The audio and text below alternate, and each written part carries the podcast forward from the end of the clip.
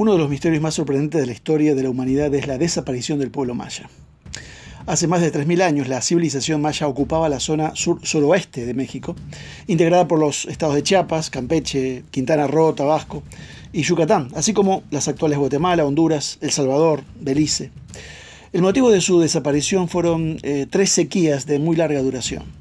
Los mayas habían desarrollado un sistema de canales para el almacenamiento de agua que sorprendió a los españoles durante la conquista. Pero la falta de agua provocó hambruna,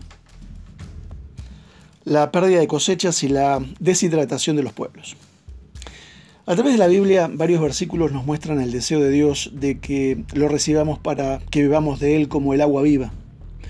Por ejemplo, en Juan 7, versículo 37 y 38, vemos que el deseo de Dios de que bebamos de Él es tan grande que Jesús hasta se puso de pie y alzó la voz durante la fiesta, haciendo un llamado a las personas a que vinieran y bebieran de Él.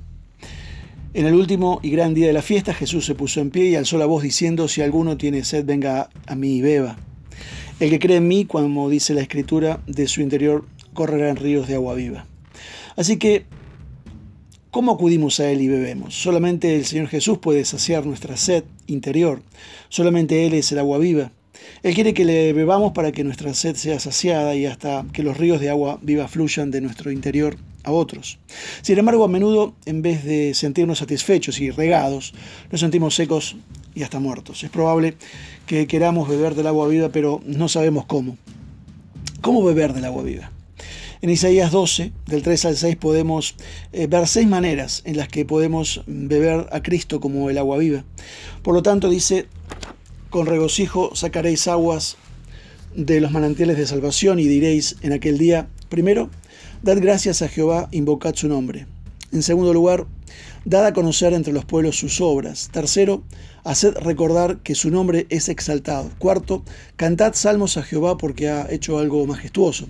En quinto lugar, dice, sea sabio, o perdón, sea sabido esto por toda la tierra. Y en sexto lugar, clama y da grito resonante, oh habitante de Sión, porque grande es en medio de ti el Santo de Israel. Clamar y dar grito resonante, en eso me quiero concentrar para terminar. Podemos ver del agua de vida al clamar y dar un grito resonante. ¿Alguna vez hiciste eso? Muchas veces le oramos al Señor en silencio, pero ¿alguna vez has clamado al Señor y dado un grito resonante? Si todavía no lo hiciste, inténtalo. Muchas veces nos parece difícil orar. Esto puede ser debido a que en nuestra mente está llena de pensamientos y ansiedades. No creas que Dios no nos escucha cuando oramos en silencio, Él nos escucha. El problema recae sobre nosotros. A fin de superar la actividad de la mente, a veces es necesario que gritemos en voz alta. Podemos sobrepasar el desierto de nuestra mente al clamar y dar un grito resonante. Eh, un buen lugar para practicar esto es cuando uno está solo en su casa o en el coche. Usted puede clamar con desesperación, Señor, te necesito, te necesito ahora mismo, estoy tan seco y hasta muerto, Señor Jesús, sé tú mi vida, sin ti no puedo salir adelante. Señor, vengo a ti para beber. Señor, sacia mi sed. También puede clamar para alabar y dar gracias al Señor y dar un grito resonante al decir en voz alta, alabado sea el Señor Jesús, eres tan bueno, te amo, Señor Jesús. Cuando clamamos de esta manera al Señor, somos salvos de nuestros pensamientos, de nuestra mente y bebemos profundamente del Espíritu, vivificante como el agua de vida. Que Dios te bendiga.